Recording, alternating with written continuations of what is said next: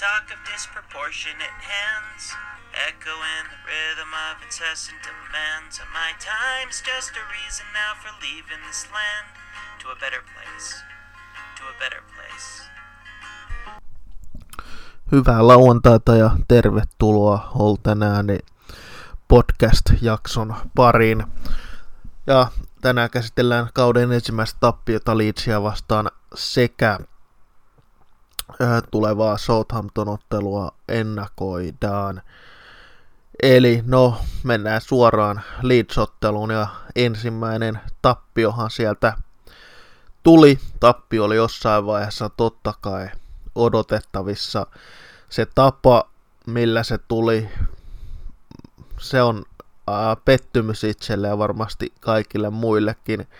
Mutta näitä ohipelejä tulee aivan varmasti näitä tappioita tulee tälläkin tavalla todennäköisesti tällä kaudella lisää.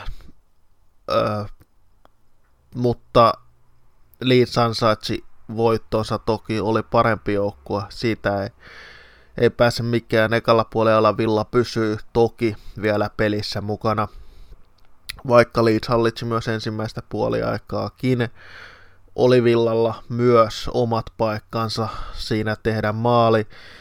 Kolme erinomaista paikkaa Eiling maaliviivalta pelasti Jackin yrityksen. Jackin upea yksilösuoritus, joka oli maradonamainen nousu omalta, omasta päästä pisti Leedsin puolustuksen nippuun. Viimeistely ontui, ei aivan ollut maradonamainen viimeistely ja seuranneesta kulmasta vielä konsan laukaus, minkä Mesliä rupeasti torjui, joten siinä oli ne paikat tehdä se yksin olla maali villallakin. Ja no, ekan maalin jälkeen ei sitten voittajasta ollut epäselvyyttä.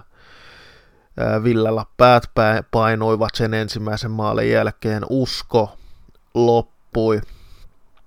Ja ekasta maalista sen verran haluan nostaa esille, että no Martínez en en tiedä mitä Martínez olisi voinut tehdä paremmin siinä, ehkä torjua jonnekin muualle, että ei se Martinezin piikkinen missään nimessä maalia laittaisi, vaan pikemminkin Minksin pelaaminen ensimmäisessä maalissa ihmetyttää. Ja sitä olen äh, itse kritisoinut, kun Villan matseja katson, minkä takia Minks menee aina tuollaisessa tilanteessa juoksee vain maaliviivalle ja yrittää sitä kautta suojella maalia. Jos Minks olisi yhden askeleen ottanut kohti palloa, niin ei Panford, Panford olisi ikinä sitä yksin olla maalia päässyt tuikkaamaan. Siinä mielestäni Minksiltä heikkoa pelilukua ja siihen pitää myös pikkuhiljaa puuttua, että Minksin ei pidä joka kerta juosta sinne maalille suojelemaan maalia, vaan antaa maalivahdin hoitaa se tehtävä ja keskittyä pikemminkin blokkaamaan mahdolliset laukaukset ja päästä pallolle ennen vastustajaa maaliviivalta. Siihen ei ehdi. Minks yksi askel eteenpäin olisi pystynyt blokkaamaan vedon tai potkaisemaan pallon vain pois. Näin ei käynyt ja heikkoa pelaamista Minksiltä ja Minks oli muutenkin aika pihalla toisen jakson ja jostain syystä Bamfordhan pääsi Minksin ihon alle myös sen ensimmäisenkin maalin jälkeen. Sen jälkeen, kun Minks oli vähän nostanut ja höykyttänyt Banfordia, joku tuomari olisi voinut toisen keltaisen kortin siitä Minksille myös antaa. Toki Bamford ansaitsi sen myös. Ja jos päästään Bamfordin tekemään kolme maalia, niin ansaitsee kyllä todella kovaa juoksutreeniä koko joukkue sen jälkeen, koska ei voi vaan päästää Bamfordia tekemään valioliikatasolla kolmea maalia. Se on nöyryytyksen huipentuma. Tosiaan sen jälkeen kaksi hyvää viimeistelyä toki Bamfordilta, mutta mitä ihmettä tekee Villan puolustus kummassakin maalissa. Katselevat vieressä, kun Bamford pääsee sijoittamaan pallot maaliin. Ei mitään yritystä edes blokata. Siinä on neljä miestä toisessa maalissa Pamfordin ympärillä, mutta jostain syystä päästetään silti Pamford laukaisemaan aivan käsittämättömän löysää puolustamista. Ja toivottavasti palataan taas normaaliin puolustamiseen Southampton-ottelussa, että tuon kaltaista vierestä katselua ei nähdä Southamptonia vastaan. Ja sitten vi- Villa se suurin syy, minkä takia Leeds voitto, voitti ottelun ja myös hallitsi peliä on se, Villa ei vaan pystynyt mätsäämään Leedsin vauhtiin, juoksukuntoon ja voimaan. Villa ei pystynyt, Leeds juoksi peräti y- yli 9 kilometriä enemmän kuin Villa. Ja jos juoksee yli 9 kilometriä enemmän kuin vastustaja, niin aika usein voittaa pelin, ellei sitten juokse väleissä tai vastassa ole sitten Manchester Cityn tai Liverpoolin tasoiset joukkueet. Mutta Leeds tulee tuolla juoksuvoimallaan voittamaan vielä matseja tällä kaudella. Ja kun valioliiga ei ole kuitenkaan fyysisesti, fyysisesti niin raskas, kun pelejä ei ole niin paljon kuin Championshipissa, niin uskon, että Leeds jaksaa myös paljon paremmin tuon temmon ja vauhdin pitämään koko kauden mukana. Eihän Leeds nyt ta- taidollisesti mitään supersankareita nuo Leedsin pelaajat eivät ole, mutta he jaksavat juosta ja pelata tuota Bielsan palloa. Ja se antaa aina Leedsille edun. Villa ei vaan pystynyt pysymään mukana tuossa Leedsin vauhdissa. Jos Villa olisi pystynyt vähän mätsäämään paremmin tuo juoksukunnon kanssa, niin olisi voinut tulla eri, eri peli. Mutta tosiaan, ja sitten toinen asia, mitä on myös pakko Smithin toiminnassa kritisoida, se, että Smithin on pakko alkaa uskaltaa ottamaan Barklia, McGinnia tai Luisia pois, kun heillä on heikko peli. Nyt he ovat sellaisia pelaajia, vaikka heillä olisi huono peli, niin Smith ei heitä pois ota.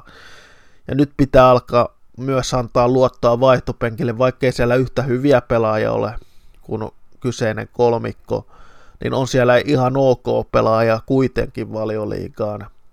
Ei Nakamba eikä Hourihanen mitään taikureita toki ole, mutta toisivat kuitenkin lisää jotain lisää villan pelaamiseen silloin, kun kyseisestä, kyseinen kolmikko pelaa heikosti, tai kaksi tai edes yksi heistä pelaa heikosti, ja siihen pitäisi mitin pikkuhiljaa alkaa pystyä ottamaan uskallusta omaan toimintaansa ja ottaa heitä pois kentältä silloin, kun homma ei kulje. Tällä hetkellä oikeastaan Tresegi on ainut pelaaja, jonka Smith uskaltaa kentältä pois ottaa. Traore toki ei tuonut mitään uutta, mutta se ei nyt ole mikään yllätys, koska koko joukkue pelasi huonosti sen 1-0 maalin jälkeen ja peli oli 2-0, kun mies tuli kentälle, joten siitä ei tar- Traoren esityksestä voi mitään vetää, mitään, no mitään sanoa sen, sen ihmeempiä siitä miehen esityksestä.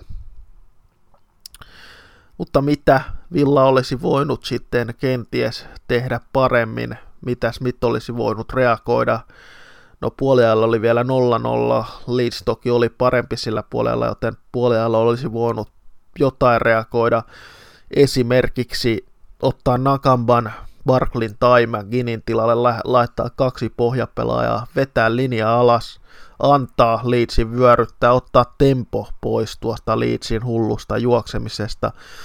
Nyt Villa ei oikeastaan tehnyt mitään, vaikka puoliajalla oli jo selvää, että ongelmia on Villalla Leedsin kanssa.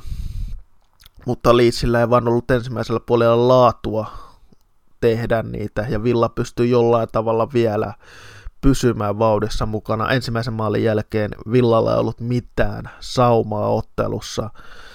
Se oikein, no Villan päät putosi ja Leeds jatkoi entistä kovemmalla vauhdilla. Ja näytti myös siltä koko ottelu, että Smith ei ole ikinä nähnyt Leedsin Bielsan pelaavan, koska niin heikosti Villa oli valmistautunut siihen otteluun, tai ainakin siltä se näytti, en usko, että hirveän heikosti valmistauduttu oli, mutta aivan selvä asia on se, että jos valmennus epäonnistuu ja sen lisäksi epäonnistuu Cashia ja Martinezia lukuun ottamatta jokainen pelaaja pelasi alle oman tasonsa, niin vaikeuksia Villalla on aivan mitä tahansa jengiä vastaan valioliikassa saada pisteitä. Ja varsinkin kun tietää Leedsin, Leedsin pelaajilla on selkä ytimessä se, miten Leeds pelaa. Mutta joka tapauksessa tästä on opittava, tästä on mentävä eteenpäin. Smithin pitää alkaa uskaltamaan tekemään rohkeita ratkaisuja myös välillä, eikä tyytyä tällaiseen tappioon, koska siltä se näytti, että Villa tyytyi, tyytyi siihen, että jäädään Leedsin jyrän alle. Joka tapauksessa tappion reaktio ympäri maailmaa Villafanelta oli massiivinen ylireaktio. Toki uskon, että se johtuu enemmän siitä, että maalin tekijänä oli Patrick Banford, joka teki kaikki ottelun maalit, ja sen lisäksi tappio tuli Leedsiä vastaan. En ymmärrä myöskään tätä Leedsin ja Villan öö, feikki vihanpitoa, mikä tällä hetkellä on menossa. Itsellä ei mitään Leedsia vastaan ole, Banfordista en pidä, mutta joka tapauksessa tästä on vaan otettava opiksi Smithin. Tästä on lähdettävä Southampton-ottelun, joka ei tule todellakaan olemaan helppo peli, koska Southamptonkin pelaa, juoksee paljon, tekevät kovaa töitä ja se heilläkin on se taktiikka siellä selkä ytimessä, miten pelataan. Siellä ei muutoksia juurikaan viime kauteen ole pelaajistossakaan, joten he tietävät kaikki omat roolinsa. Mutta joka tapauksessa mennään sitten siihen Southampton-otteluun. Hasenhuuttalhan on Southamptonin managerina ja tehnyt loistavaa työtä siellä päässä.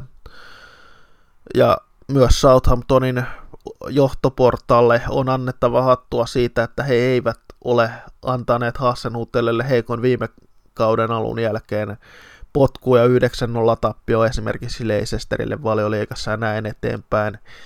Mutta he luottivat jatkuvasti, että Hassenhuttel löytää, löytää sen tekemisen meiningin ja sen he ovat löytäneet äärimmäisen kovassa vireessä tänä kalenterivuonna Southampton on ollut. He ovat pelaavat laadukkaasti todella vaikea vastustaja pelata vastaan – on sielläkin ne aukot Southamptonin puolustuksessa, minkä so, Tottenham varsinkin on.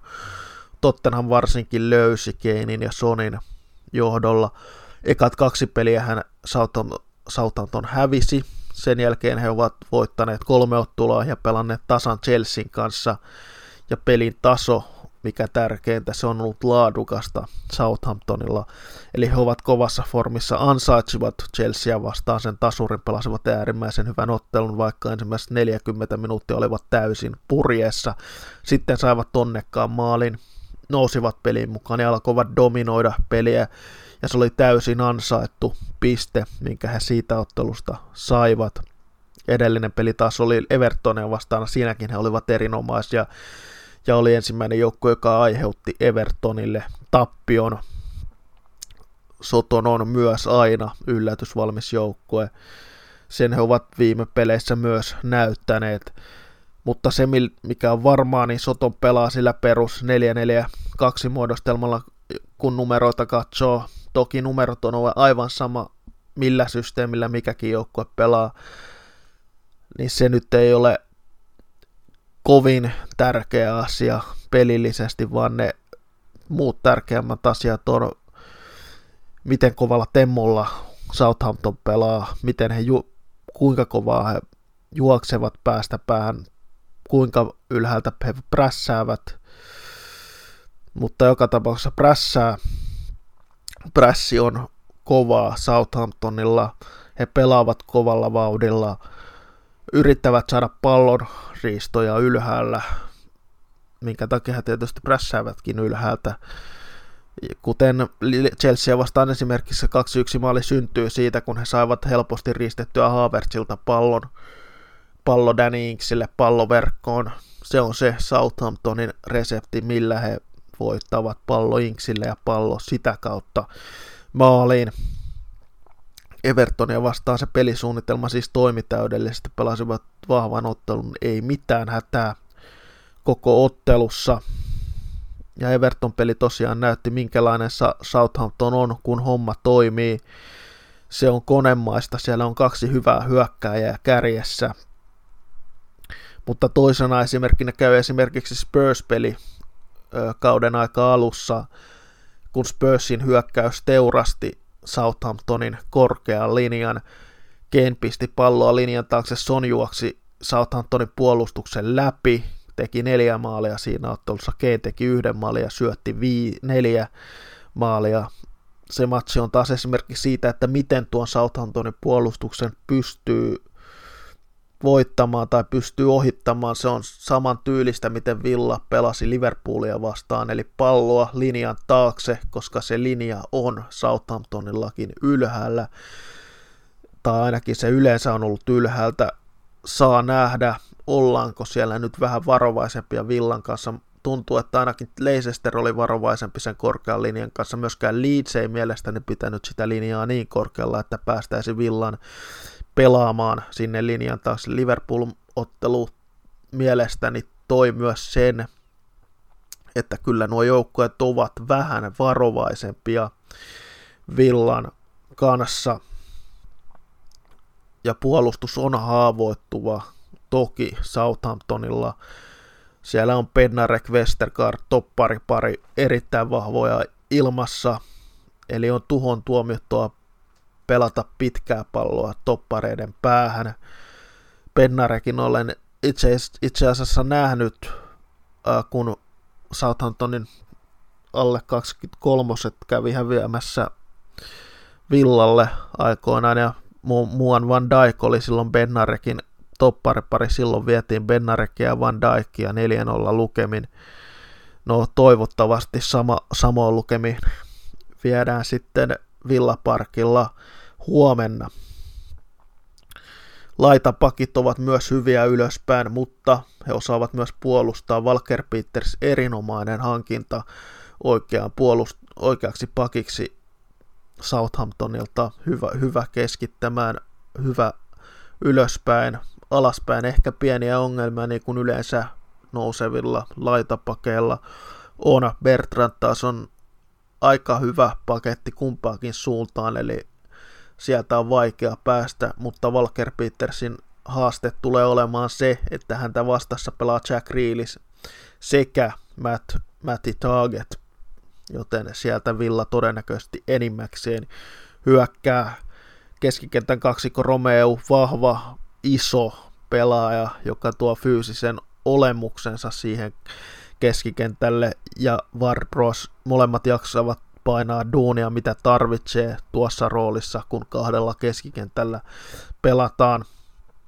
Kun taas Warbras vähän pienikokoisempi, mutta e- erinomainen erikoistilanteessa, ja ne on vaarallisia Southamptonilla, joten turhia kulmia, turhia sivuvapareita, turhia vapareita hyvistä paikoista ei saa Southamptonia vastaan missään nimessä antaa. Ne on nimittäin vaarallisia aina.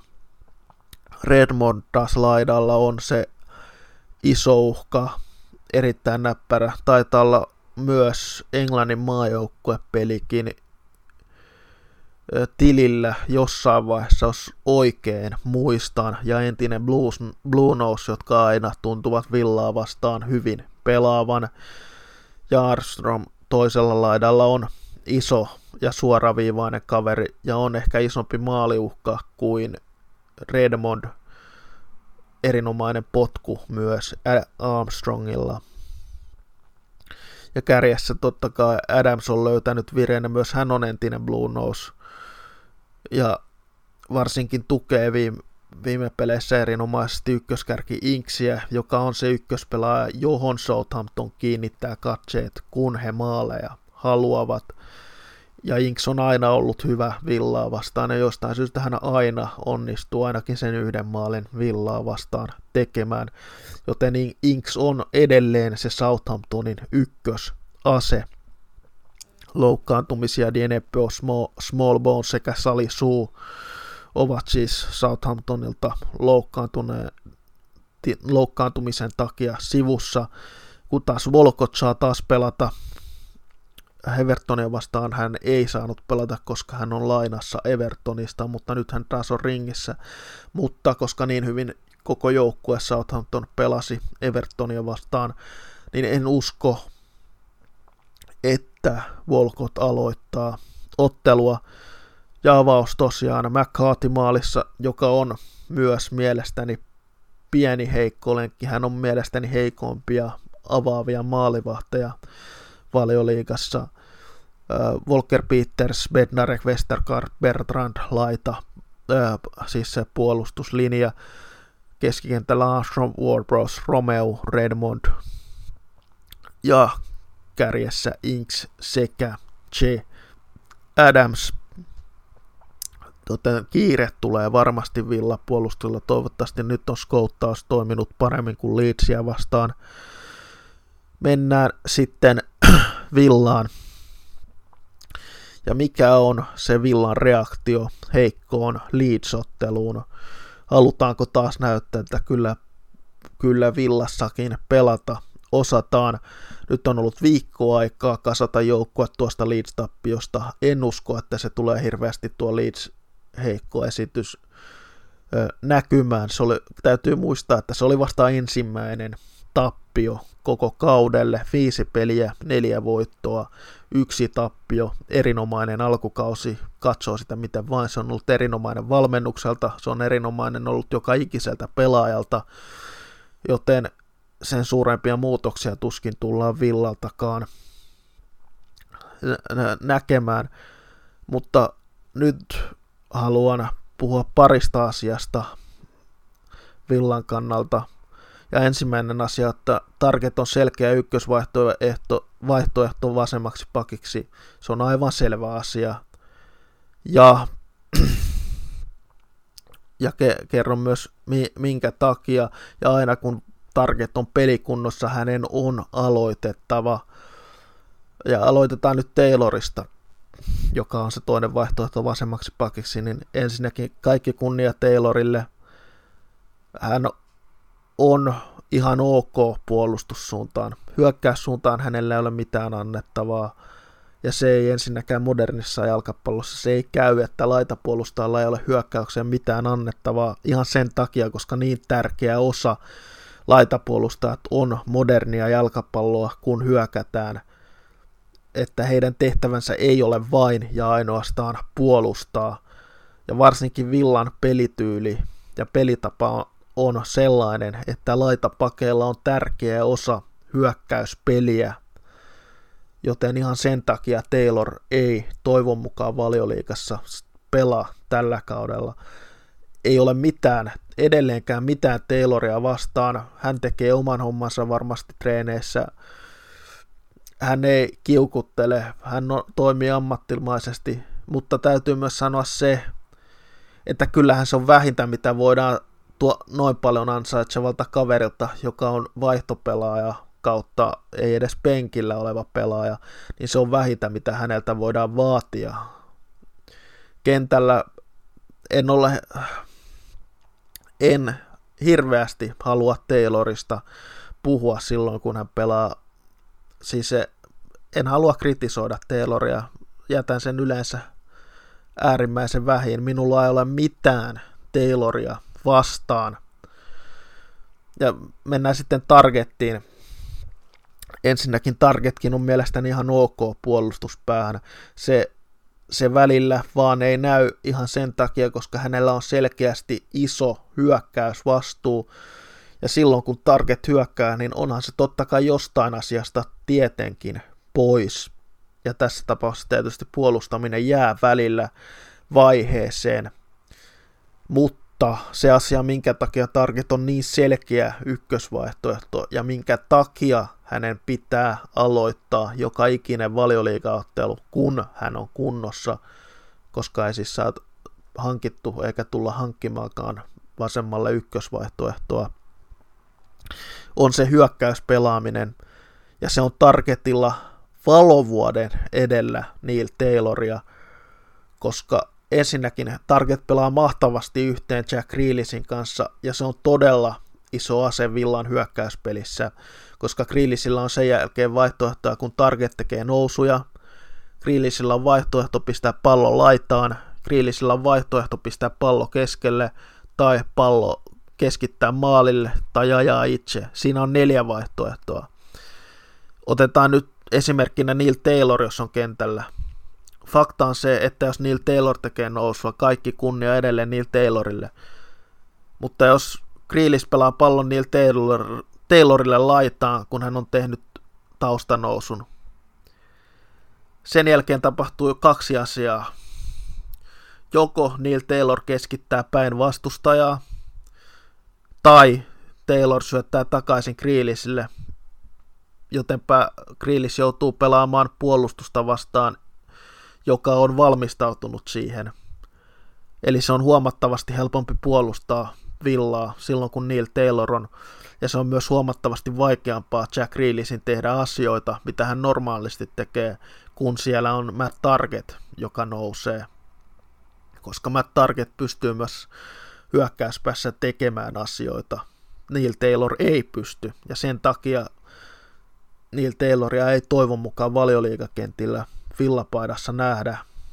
Aivan sama, jos pelaa jonkun kapinottelun. Se, se ei ole niin tärkeä kilpailu, mutta valioliikassa tarvitsee laitapakkeja, jotka pystyvät myös pelaamaan hyökkäys suuntaan. Se, että Neil Taylor antaa maalisyötön Burton Albionia vastaan, se nyt ei ole näyte siitä, että Neil Taylor on loistava hyökkäyspäähän. Se on lähinnä taidon näyte siitä, kuinka hyvä pelaa Jack Grealish on. Ja niin, ja Target antaa, Targetilla on myös erinomainen vasenjalka. Hän antaa hyviä keskityksiä, pystyy antamaan hyviä keskityksiä. Hän pystyy ajamaan boksiin, pystyy myös viimeistelemään, joten onhan Target nyt aivan eri tason pelaaja kuin Neil Taylor. Ja se pitäisi olla itsestään selvää, että Matt Target on avauksessa. Ainoat pelit, missä Neil Tayloria voi edes harkita avaukseen, on ne pelit, missä oletettavasti otetaan lähes koko ottelu vastaan, ja niin paljon hyökkäyspeliä ei tulla pelaamaan, eli ei pystytä pelaamaan sitä omaa hyökkäyspeliä, mutta oletettavaa on, että tällä valioliikakaudella lähdetään jokaista jengiä vastaan haastamaan omalla hyökkäyspelillä. Ja siinä hyökkäyspelissä Matt Targetin ja Jack Grealishin yhteistyö, se on äärimmäisen tärkeä asia Villalle. Ja niin kuin sanoin, Targetin nousu, ne luovat monta eri vaihtoehtoa Grealishille pallon kanssa, mitä hän voi sen kanssa tehdä. Neil Taylor supistaa ne vaihtoehdot minimiin. Sen takia Neil Tayloria ei voi Grealish joutuu tekemään paljon vaikeammaksi homman itselleen, jos hän pelaa Neil Taylorin kanssa, kun taas Target tukee niin paljon enemmän Grealishin pelaamista, että senkin takia öö, Target on se vaihtoehto ja sen takia Mat- Matti Targetin pitää pelata. Toivottavasti tämä vähän avasi sitä, minkä takia itse haluan ainakin aina Matt Targetin avaavan, en, enkä Tayloria. Targetilla on omat heikkoutensa, varsinkin puolustuspäähän hän on välillä vietävissä, mutta hyökkäyspään pelaaminen on niin paljon parempaa Matt Targetin kanssa, että itse voin antaa anteeksi välillä ne puolustusvirheet, mitä hän tekee ja mitä hän tulee tekemään. Toinen asia, mistä heitän kes- keskustelun tähän, eli ö, laituri, kumpi aloittaa Traore vai Trezeguet. Itse olen Traoren kannalta ja kerron myös sen syyn, että minkä takia toivon, että Bertrand aloittaa. Aloitetaan nyt Tresegestä. Ensinnäkin haluan sanoa, että Tresege on pelannut mahtavan alkukauden, tehnyt aivan päättömästi töitä, mutta kahdessa edellisessä pelissä varsinkin Leicesteria sekä Leedsia vastaan se on näkynyt se, kun Tresege on kentällä, kuinka paljon Villa joutuu hyökkäämään vasemman laidan kautta. Eli vi- se, se tarkoittaa lähinnä Trezeguet'n pelaaminen sitä, että Villa on niin paljon parempi vasemmalla laidalla hyökkäyssuuntaan siis kuin Trezeguet on oikealla laidalla. Eli Trezeguet ei tarjoa mielestäni samanlaista, kenties samanlaista uhkaa hyökkäyspeliin, mitä Traore tarjoaa. Ei saa ymmärtää väärin, mitä tarkoitan, koska pidän Trezegestä ja edelleen hän on hyödyllinen pelaaja Villalle tällä kaudella. Tulee olemaan tärkeä pelaaja Villalle. Mutta sitä, mitä tarkoitan, on se, että jos Traore aloittaa ottelun oikeana laitahyökkäjänä, se todennäköisesti tarkoittaa sitä, että kun vastustaja tuplaa kriilisin, miten Leeds teki esimerkiksi. Villalla ei ollut aseita Leedsia vastaan siihen, mutta uskon, että jos Southampton aikoo alkaa tuplata grillisiä ja grillis ei saa niin paljon aikaiseksi, voidaan vaihteeksi myös hyökätä oikealta laidalta Trauren kautta, koska mielestäni Traure on vaarallisempi hyökkäyssuuntaan kuin Trezeguet. Trezeguet on pelannut erinomaisen alkukauden. En ole Traureata hirveästi nähnyt, mutta se mitä olen kuullut, on hän vaarallinen hyökkäyspäässä. Hän pystyy tekemään omia ratkaisuja, hän pystyy tekemään maaleja, hän pystyy ottamaan kenties Matti Cashia paremmin hyökkäyspeliin mukaan. Hänellä on hyvä vasen jalka, pystyy siis tekemään maaleja niin kuin sanoin, pystyy syöttämään maaleja, on ovela pelaaja, ja sen takia Villa hänestä maksoi sen 16-17 miljoonaa vai 19 miljoonaa, mitä Villa nyt maksoikaan. Ei Traore tule jokaista peliä penkillä pelaamaan. Nyt olisi oikea aika antaa Traorelle näytön paikka. Ja uskon siihen, että Southampton tulee todennäköisesti niin kuin lähes kaikki joukkueet tuplaamaan Kriilisin. Mutta jos Traore aloittaa, niin se voima saadaan myös toiselle laidalle – Eli siellä on sen lisäksi Barkley, McGinn ja sitten olisi vielä Traore hyökkäyssuuntaan tukemassa Watkinsia kärjessä. Voisi antaa uuden aspektin Villan hyökkäyspelaamiseen. Ehkä Traore ei puolustussuuntaan samanlaista työmäärää tee kuin Trezeguet, mutta välillä pitää katsoa myös hyökkäyspelin kannalta. Ja Traore tuo toisi todennäköisesti lisää Villan hyökkäyspeliin, koska hän todennäköisesti myös vaatisi palloa itselleen enemmän kuin Trezeguet.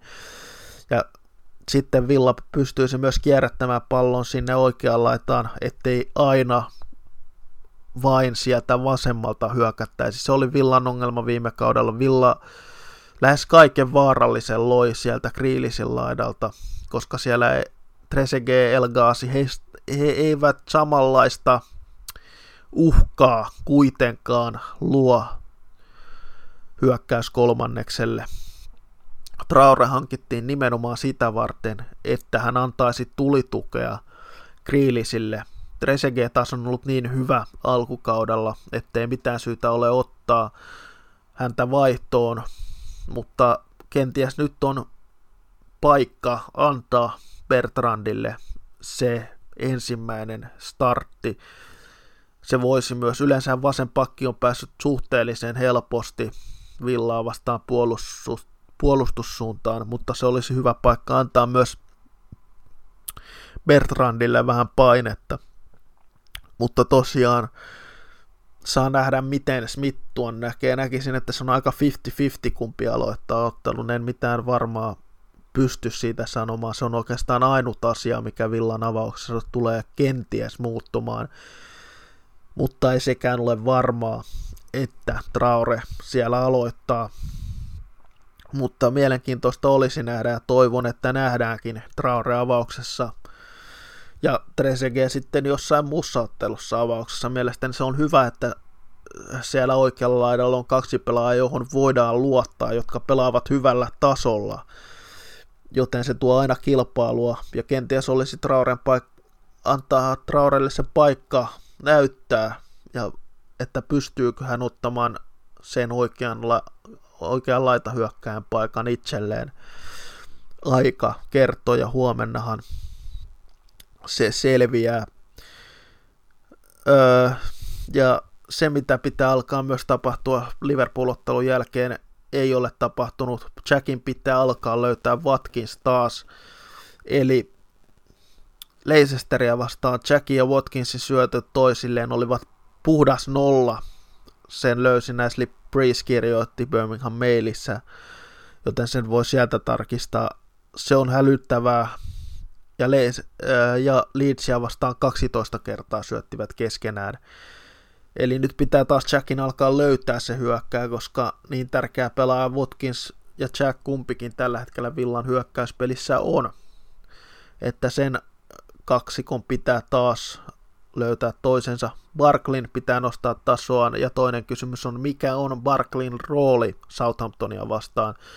Leedsia vastaan en todellakaan tiedä, mikä Barklin rooli oli. Oliko hän kymppipaikalla, oliko hän keskikentän keskustassa vai missä hän pelasi. Leicesteria vastaan hän mielestäni pelasi ehkä enemmän kasi paikkaa, välillä nousi toki vähän ylemmäs, kun taas Liverpoolia vastaan hän selvästi pelasi kymppi paikalla. Mutta äh, nostetaanko hänet taas kymppi paikalle, pistetäänkö hänet kasi paikalla, yritetään ottaa keskikentän ylivoimalla keskikenttä haltuun. Aika kertoo senkin.